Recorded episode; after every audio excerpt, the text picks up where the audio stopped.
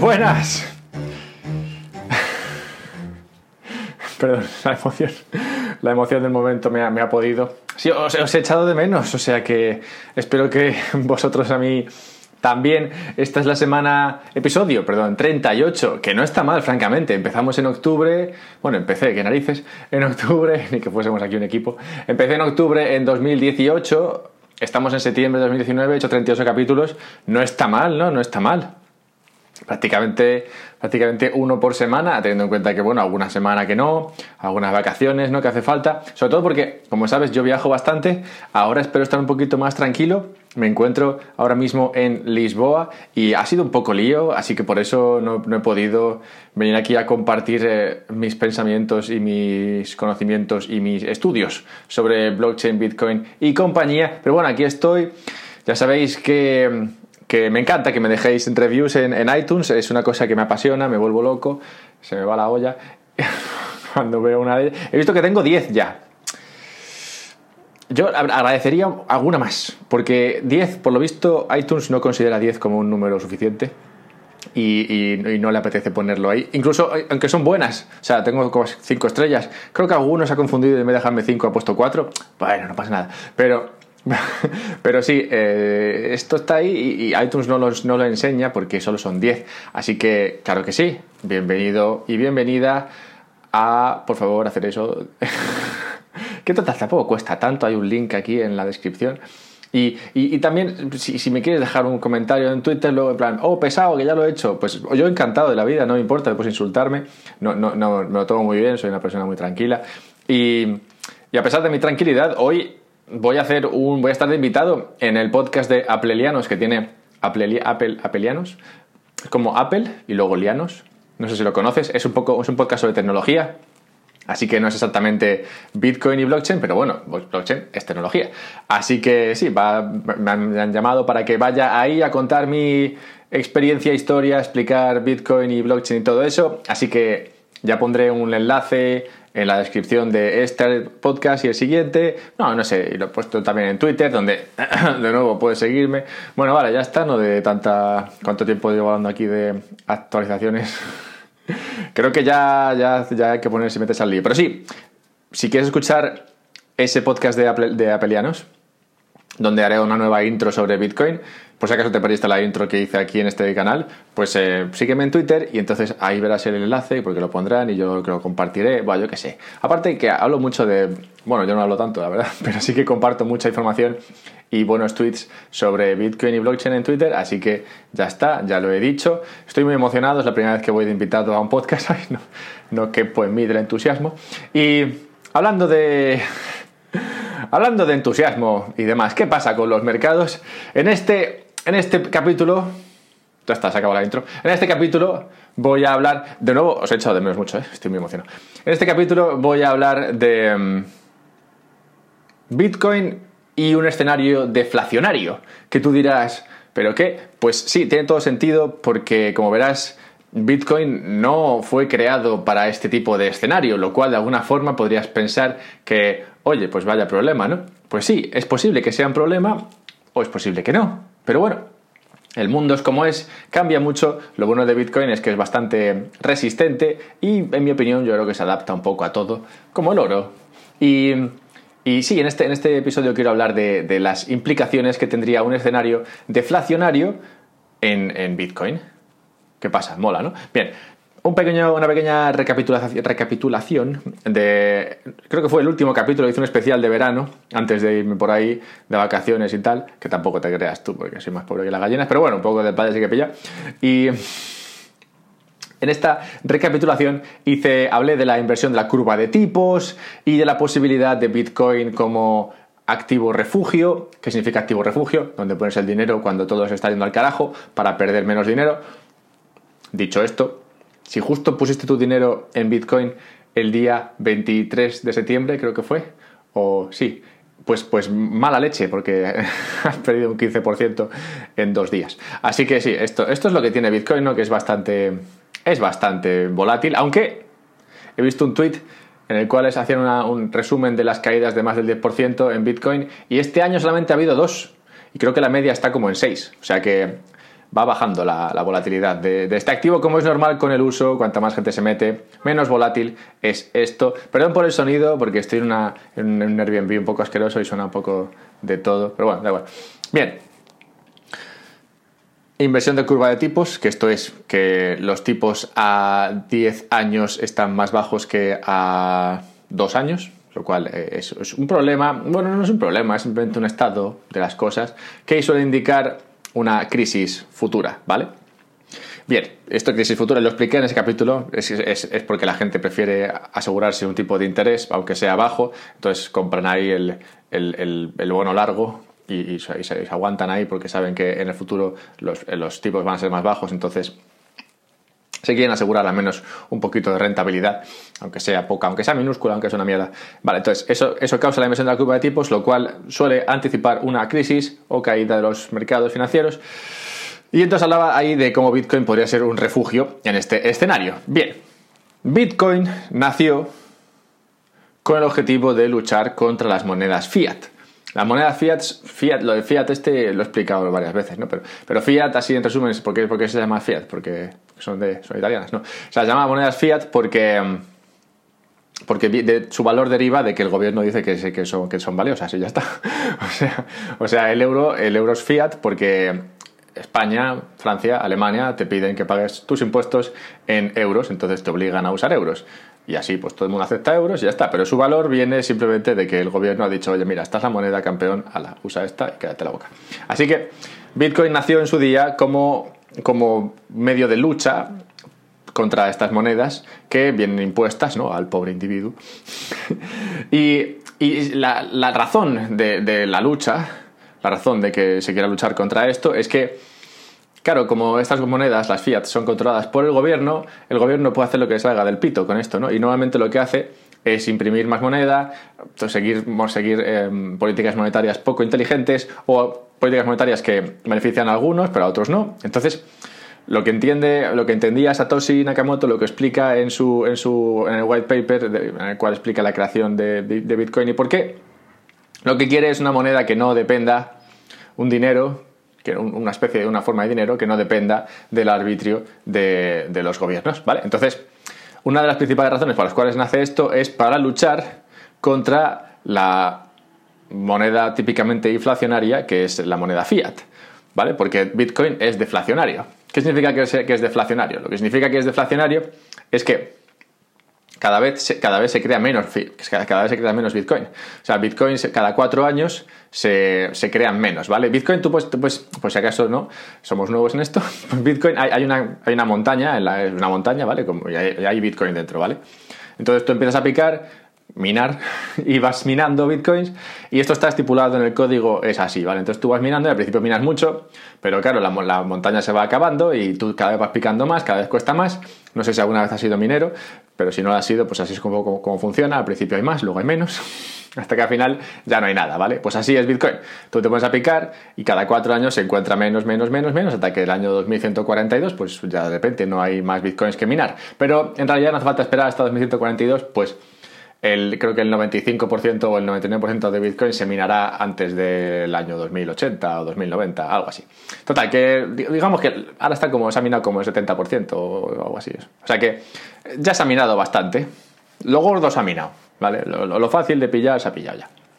Ahora, ahora se pilla menos, pero bueno, está, está, todo montado de esa forma porque Bitcoin se pretende que sea deflacionaria. Esto no quiere decir que no vaya a haber Bitcoins para usar, porque cada Bitcoin se divide luego en 100.000. Entonces, no pasa nada, ¿vale? Y si hubiese que dividirlo más, también se podría. O sea que no, no, no, es, no es un problema eso. Pero bueno, es deflacionario, no se pueden crear más. Entonces, ya está, es deflacionario. Mientras que, mientras que la moneda fiat, históricamente, es inflacionaria. Se va creando más moneda, lo cual hace que al final las cosas valgan más dinero, porque simplemente pues porque hay más dinero. Esto es una forma de ver, de ver la vida que es, que es un poco contraria a lo, a lo habitual. Pero sí, a veces no es que las cosas valgan más, es que el dinero vale menos. Así, así es como funciona la inflación. No obstante, a pesar de los múltiples esfuerzos de los bancos centrales europeo y americano por crear inflación en los últimos años, desde 2008, cuando se pusieron aquí, venga, vamos a crear inflación, porque la inflación les mola, ya que la inflación significa que hay actividad económica y la gente está comprando ahí como loca. Esto les mola, les pone cachondos, pero por más que lo han intentado, no están consiguiendo que conseguir la inflación que ellos buscan. De hecho, la inflación es parte de su mandato. Conseguir una inflación que esté en torno del 2% es parte del mandato de los bancos centrales, o creo que de uno de ellos, no sé si de los dos, pero no sé si es de la Fed o del Banco Central Europeo, tienen este mandato. Pero vamos, que todos en general están contentos con un poquito de inflación, se sienten a gusto y no lo consiguen. De modo que si no están consiguiendo esto a base de imprimir pasta y, bajar los tipos y demás, es posible que haya dentro de poco un escenario deflacionario. Deflacionario es un escenario que, posiblemente no hayamos visto nunca, tú y yo. Yo, no, sé, tengo 33, creo que no he visto nunca, no, me suena haber visto, estado en un mundo deflacionario. Un mundo deflacionario es un mundo en el cual las cosas valen menos. que es, es un mundo raro. es un mundo en el cual el iPhone el iPhone XX vale menos que el iPhone X. Fíjate. Pero de nuevo no es porque valga menos, sino porque tu moneda vale más. Lo cual, lo cual es, es, un cambio de, prisma que es, que es interesante observar. Vale, bien. Entonces, en ese mundo, en ese mundo deflacionario, resulta que tener euros de repente es interesante. o sea, tú con tener euros en el bolsillo, de repente estás ahorrando. Y ahorrando me refiero a que estás invirtiendo tus ahorros. Porque ahorrar, rollo, guardar el dinero debajo del colchón no es ahorrar. Eso es hacer que tu dinero cada vez valga un poquito menos, ¿no? Debido a, debido a la inflación. Pero claro, si no hay inflación, esto es lo contrario. Guardar el dinero debajo del colchón significa que estás ahorrando, que estás generando riqueza. Pues eso es ese euro que guardaste debajo del colchón hoy y te valía para comprar X, dentro de un año te valdrá para comprar 2X. Bueno, igual no tanto, ¿no? Pero te, va a dar para comprar más. O sea que estás ganando dinero simplemente guardando ese euro y no gastándolo. O sea que, en, de alguna forma, mantener eh, holding, mantener euros o, o dólares es, te da rentabilidad. Luego tenemos los tipos negativos. Bueno, a ver, esto, lo que estoy hablando es, claro, en ese escenario deflacionario lo que pasaría es esto, ¿no? Que por un lado tenías, tendrías euros y dólares que te darían rentabilidad por sí mismas y luego tendrías un mundo en el cual los tipos son negativos, que es que va un poco todo de la mano, ¿vale? Porque tú no llegas a la deflación si los tipos, bueno, se podría llegar de alguna forma, pero lo general, por lo general tú llegas a la deflación con tipos negativos porque ya no sabes muy bien qué hacer con tu vida para conseguir inflación, entonces tú pues, tiras los tipos por los suelos para que la gente, por favor, que, saque dinero y que lo gaste, pero no, ni por ella, ni por esas, así que la gente al final no, no gasta el dinero, no lo invierte en un sitio porque hay tipos negativos, lo cual hace que los, los, eh, los ¿cómo se dice esto? Los gestores de dinero, los... Eh, los fondos de inversión y todo esto, las, aseguradoras y todo esto, lo que tengan es una pila de pasta que no saben qué hacer con ella, porque no pueden comprar bonos porque les dan tipos negativos, o sea que al final están pagando por, tener, por comprar el bono, no encuentran rentabilidad por ningún sitio, entonces lo único que podrían intentar encontrar sería, pues eso, invertir en, activos de, de, riesgo. Entonces, este, en este mundo, ahora mismo, tal y como está planteado, Invertir en Bitcoin no parece tampoco, o sea, es medianamente interesante, no tan interesante como ahora, porque, claro, en un mundo inflacionario invertir en Bitcoin está guay, porque mientras que las fiat caen, Bitcoin sube. De modo que mantener Bitcoin te da dinero, mientras que mantener euros te, hace perder dinero. Entonces, en ese escenario, Bitcoin gana, pero en un escenario inflacionario, mantener euros o dólares es atractivo. Igual no es tan atractivo como mantener Bitcoin, pero Bitcoin también es arriesgado. O sea que teniendo en cuenta esas dos cuestiones, puede ser interesante simplemente mantener euros o mantener dólares. Estás consiguiendo rentabilidad, no estás perdiendo dinero debido a la inflación y te estás ahorrando el riesgo de tener, de tener Bitcoin. No obstante, es ese mismo riesgo el que podría hacer que hubiese demanda. Demanda por parte de estos gestores de fondos que tienen que buscar la rentabilidad en algún sitio y la podrían buscar en Bitcoin como activo de riesgo. No obstante, no sería una demanda global por parte de todos los eh, fondos de inversión como se espera que haya algún día en Bitcoin, pues al final este no dejaría de ser un activo de riesgo y estos, estos fondos de inversión pues bien podrían simplemente guardar euros y ya está. Aunque bueno, eso le suele costar dinero. Bueno, el caso es que en este escenario deflacionario, así hasta ahora, hasta este punto, Bitcoin molaría, pero no molaría tanto como en un escenario inflacionario, ¿vale? Pausa. ¿Qué es otra cosa que molaría en este, en este mundillo, en este escenario deflacionario, molaría las stablecoins molarían. Tengo un episodio sobre stablecoins explicando un poco de qué van y tal. Las stablecoins básicamente pues es, un token que vale un dólar, ¿vale? Ponle. Entonces, eh, pues tú tienes ese, ese, token que vale un dólar y ahí tienes tus dólares. Esto molaría porque en ese escenario deflacionario de tipos negativos, Los bancos, los bancos es posible que te empiecen a cobrar dinero simplemente por guardar tu dinero. Esto es, tú cuando vas ahora a crear una cuenta en un banco y dices, hola, ¿qué tal? Quiero abrir una cuenta. Eh, me llamo Pepe. Entonces el banco te dice, vale, Pepe, pues mira, vas a abrir la cuenta, pero para yo que te abra una, para yo abrirte una cuenta y hacerla gratis, tienes que traerme. Los tienes que domiciliarme aquí la nómina, domiciliarme los recibos, domiciliarme todas las mierdas para yo poder sacarle algo de dinero, algo de rentabilidad a este dinero que tú me estás metiendo aquí. Porque si no, el banco, claro, recibe una cantidad de pasta que luego tiene que hacer algo con ella. Y no tiene, nada que hacer, no tiene nada interesante que hacer con ello porque al final si lo invierte en cualquier sitio le van a dar tipos negativos. O sea que al final el banco pierde pasta. De modo que en este escenario, y estamos acercándonos mucho a esto, porque de hecho a los fondos de inversión ya eso ocurre, los bancos al final a los particulares es posible que se acaben pidiendo dinero simplemente por guardar su dinero. O sea, tú vas ahí y por depositar la pasta tienes que pagar. Que sí, que es un poco flipante, pero es lógico, es un modelo de negocio como otro cualquiera. Y y claro, si esto ocurre, las stablecoins de repente, de repente molan, porque si la moneda es de verdad estable, tú puedes, en vez de guardar tu dinero en el banco, guardarlo en una stablecoin. Y luego guardas tus claves privadas en un banco, en una caja fuerte, pagas al banco por esto, lo cual es mucho más barato, y guardas tu dinero en stablecoins, que no te cobran por tenerlo ahí. Bien. Es esa, después, de esta, después de esta pausa para hablar de las stablecoins y su posición, valor en, un mundo deflacionario como este, hay que hablar de por dónde podría venir la demanda en este, en este mundo, en este mundo deflacionario. Pues la demanda, como he dicho, no, no, vendría de los particulares que encontrarían que tener euros o dólares les vendría bien, tampoco vendría de los fondos de inversión en general, pues esto es un, activo demasiado arriesgado para ellos, pero sí que podría venir de con efectos de sonido y todo. Los países emergentes. Los países emergentes, sí. Casi nadie entiende en Occidente el valor de Bitcoin. No sé si te ha pasado esto, que estás puesto a hablar con alguien de Bitcoin en plan, no, pero, pero puedes mandar dinero a cualquier sitio. Y, nadie te lo puede controlar. Y la gente te mira como en plan, bueno, ¿y qué?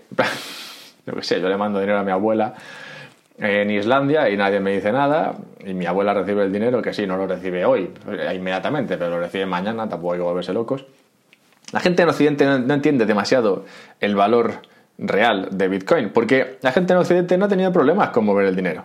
Tú sales de, además sales de Madrid, o sea, sales de España, te vas a Francia tranquilamente con el, con el maletero lleno de dinero, nadie te dice nada, tú tranquilamente vas moviendo el dinero de aquí para allá, tal. Es, es, es fácil para nosotros que vivimos en este, en este mundo, igual en Estados Unidos, igual en Australia, todos estos países occidentales, o bueno, no tan occidentales en el caso de Australia, pero que son más avanzados, no tienen este problema de mover pasta. Pero hay muchos países donde mover pasta es un pitote que no veas. De hecho, uno de los personajes que más puso de moda Bitcoin en sus comienzos fue Vences Casares. Este tipo es argentino, es el fundador de Chapo, que es básicamente una empresa que se dedica a alquilar búnkers para guardar claves privadas con un montón de bitcoins dentro. Y, este tipo, este es argentino. Y entonces estaba un poco hasta el pito de ver cómo sus ahorros eh, en, pesos argentinos se devaluaban de forma increíble cada dos por tres. De hecho, él había vivido dos o tres devaluaciones en las cuales su familia había perdido todo su dinero, porque tenían todo su dinero en peso argentino y el peso argentino, pues un peso argentino, imagínate que le daba para comprar, pues eso, un dólar. Pero luego de repente un día te levantas y, de repente y el peso argentino no vale nada y con ese peso argentino ya solamente puedes comprar un céntimo de dólar, un centavo de dólar. Entonces de repente eres pobre. Creo que he dicho de repente siete veces seguidas, pero sí es que todo es muy todo ocurre muy así. muy repentinamente. Así que sí, eh, este hombre que había sufrido estas eh, devaluaciones increíbles a lo largo de su vida vio en Bitcoin algo que molaba infinito y que podía mover sin que nadie le dijese nada. Pues también mandar dinero fuera de Argentina o recibir dinero en Argentina estaba muy controlado. Mientras que hacerlo con Bitcoin, pues oye, es bastante sencillo, solo requieres una pequeña. La, la capacidad de recibir dos o tres, dos, de, de, recibir y enviar en torno a 2 megas cada 10 minutos, o sea que no hace falta ni siquiera conexión a internet. Muy fácil, muy fácil usar Bitcoin en cualquier país, en cualquier lugar. Así que, así que claro, para, para estos países la Bitcoin tiene un valor especial, ¿vale? Bien, entonces, ¿por qué estos países invertirían en Bitcoin? Pues te lo cuento ahora mismo. Imagínate que hay deflación. ¿Vale? Estamos en este escenario deflacionario. Como he dicho, en este escenario deflacionario, los euros y los dólares de repente valen dinero. Tú estás ahí en tu casa y miras el euro y dices, este euro cada vez vale más dinero. Y luego miras la tele y ves un anuncio que te están diciendo que te gastas el euro en cualquier tontería, ¿no? Lo típico que te intentan vender. Entonces, claro, tú este, ahora, tú miras, la, miras el euro, ahora en este escenario normal, miras el euro, miras el anuncio y dices, bueno, me gasto el dinero en el anuncio, porque total. Pero en un mundo en el cual el euro vale cada vez más dinero, vale mañana más dinero, tú de repente no tienes esa necesidad de gastarte el euro, porque dices, bueno, vale, me lo podría gastar, pero si no me lo gasto, mañana este euro vale más. igual en dos semanas puedo comprar dos veces lo que ahora podría comprar. Así que, ¿para qué gastármelo hoy? ¿No? Entonces, cambia tu preferencia temporal para las compras y, entonces esto limita o reduce el consumo. ¿Qué pasa si este mayor ahorro, pues la gente dice que guay, cómo mola guardar euros, induce a un menor consumo? Esto provocaría una menor importación de activos, de activos, de historias, importación de los países emergentes, le hace China, India, Brasil y compañía que exportan mucho a los países más ricos. Si en los países ricos la gente se quiere enriquecer de repente porque ha visto que sus euros cada vez valen más dinero y lo gastan menos, entonces estos países emergentes caen. Pues de repente pueden exportar menos, lo cual hace que les, bueno, lo cual básicamente destruye, destruye sus finanzas, que ya normalmente están construidas un poquito así a, a bueno, a, la buena vida, plan, intentando más o menos hacer ahí encaje de bolillos con, con sus finanzas, pues en el momento en el que una se sucede un, un shock de esta, de esta magnitud, pues probablemente muchas de estas economías emergentes se peguen un buen piñazo y la gente dentro de, estas, de estos países correría rápidamente a comprar dólares para evitar la deflación, la, inflación en su país. Pues sí, deflación en países, en países eh, ricos o occidentales no quiere decir deflación en países emergentes. Muy probablemente quiere decir lo contrario. En los países emergentes lo que se intentará será crear mucha más moneda para intentar conseguir que la demanda doméstica, yo sé, eso es, los brasileños, indios y chinos, compren más para paliar la caída la falta de demanda por el extranjero. O sea que al final esto lo que, lo que causaría sería una superinflación en los países emergentes, lo cual haría que, como digo, la gente corriese para comprarse más dólares, lo cual, lo cual esta compra, esta demanda de dólares haría que cayese el valor de las monedas emergentes frente al dólar, lo cual, uf, cuántas, cuántas derivadas, lo cual, lo cual implicaría que si estos países tienen préstamos, deuda en moneda extranjera, le hace dólares, pues todavía estén más fastidiados, ¿vale? O sea que se crea una especie de vórtice, ciclo, uh, no sé, bueno, se crea un pitote de magnitud tal que lleva a la gente a flipar y a intentar evitar mantener moneda emergente en su bolsillo. Y como digo, les llevaría a intentar comprar dólares en la medida de lo posible, oro en la medida de lo posible o Bitcoin. Y entre estos tres activos, ahora no porque hay falta de conocimiento y tal, pero entre estos, entre estos tres activos el dólar se puede conseguir en Argentina y de hecho es lo que la gente intenta conseguir más a menudo. Hay mercados negros donde puedes comprar dólares, o sea que gente intentaría comprar dólares, la gente intentaría comprar oro y la gente intentaría comprar Bitcoin. Pero entre estos tres, al final, a la larga, el que tiene más potencial es Bitcoin, pues es el más fácil de comprar, ya que tú puedes entrar ahí y comprarlo en, bueno, no es que sea fácil en estos sitios emergentes a veces porque no hay on-ramps sencillos y tal, pero si hubiese suficiente demanda, muy probablemente se buscarían las vueltas para conseguirlo. Pues si lo consiguen con dólares y lo consiguen hasta incluso yo con oro, fácilmente lo conseguirían con Bitcoin, que es más difícil de controlar. Así que sí, la demanda podría venir por allí.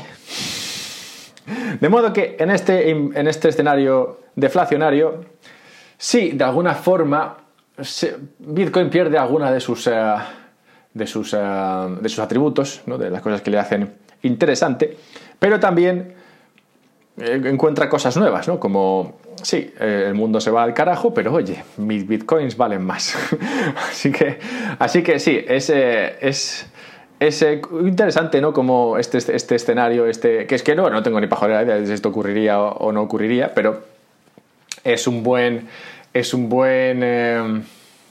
no sé, es, un, es, ¿cómo se dice esto? Un buen eh, ejercicio mental pensar en las, en las implicaciones que un escenario deflacionario en los países, en los países ricos occidentales podría, podría provocar en el precio de Bitcoin a través de sus de los sí sí de sus implicaciones en los países emergentes países ricos y tal y cual así que sí ese es un mundo es un mundo curioso en el cual este mundo deflacionario la demanda podría venir sí de los buscadores de riesgo y de los países emergentes no tanto de los fondos de inversión más, más grandes y tampoco de la gente de, a pie en los países en los países ricos o sea que es interesante no sé quién, no sé quién eres tú. Yo, yo creo que en este caso soy un buscador de riesgo, supongo. Como he dicho, este verano he podido ir a la playa, pero muy poco. Así que sigo siendo pobre, de modo que sigo siendo bastante ávido buscador de riesgo. ¿Y tú quién eres? No sé, déjamelo en algún comentario, búscame en Twitter. No he dicho antes mi, mi handle en Twitter, soy lo peor. Arroba alberto-mera Puedes, que ya sé que lo has hecho ya, pero estarás a punto de hacerlo, si no, dejarme una review en iTunes, 5 estrellas. Y sí, vente, después de lo de la review, vente a Twitter por, por lo que he dicho antes del podcast ese de Apelianos, que me hace mucha ilu porque es la primera vez que me invitan a uno. Y nada, la semana que viene estamos aquí de vuelta, porque esto ya es un no parar, vuelta aquí a podcast semanal y tal y cual, y aquí hablar de Bitcoin, blockchain y lo que vienen siendo los mercados. Que de hecho haré una actualización con esto porque os ha encantado el podcast ese sobre los mercados. O sea que igual hago más de esto. ¿Quién sabe, no? ¿Quién sabe qué nos deparará el futuro? Pero bueno, muchas gracias y como he dicho antes, os he echado de menos.